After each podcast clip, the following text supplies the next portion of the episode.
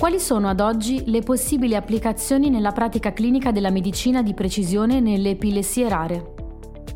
Grazie agli avanzamenti eh, in neuroimaging, neurogenetica e neurofisiologia che permettono sempre più una diagnosi eziologica delle epilessie, quindi più precoce ed accurata, stiamo assistendo ad uno shift nel nostro par- paradigma di trattamento, passando quindi eh, da un approccio essenzialmente empirico e quindi basato più sull'osservazione clinica del tipo di crisi, ad un approccio quindi più olistico che tenga conto delle comorbidità, della qualità della della vita del paziente e soprattutto della eziologia specifica di una data sindrome epilettica.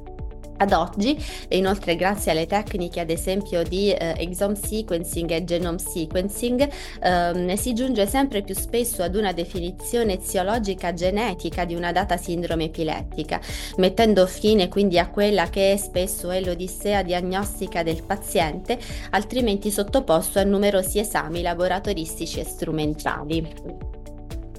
eh, con quindi anche possibilità inoltre di comprendere eh, le caratteristiche e le conseguenze funzionali di specifiche varianti genetiche, di adattare quindi il trattamento in maniera più specifica e mirata, come per esempio il caso di alcune canalopatie. Eh, l'identificazione infatti di un'eziologia genetica favorisce scelte di trattamento, eh, per esempio con farmaci anticrisi, in un numero crescente di pazienti con epilessie genetiche, eh, trattamenti che possono includere sia farmaci anticrisi convenzionali o spesso anche terapie cosiddette reparposed.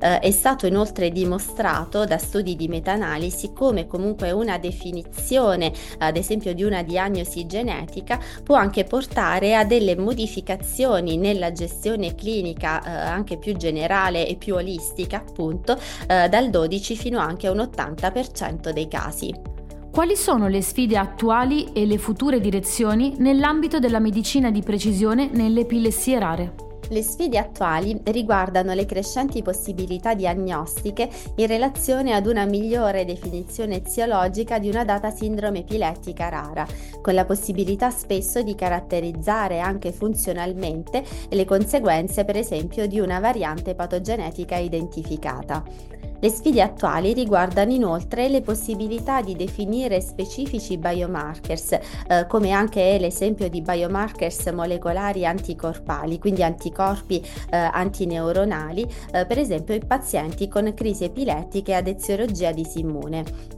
Inoltre, per esempio, la precoce identificazione anche di biomarkers predittivi eh, permette di attuare eventualmente specifiche strategie preventive in questo senso.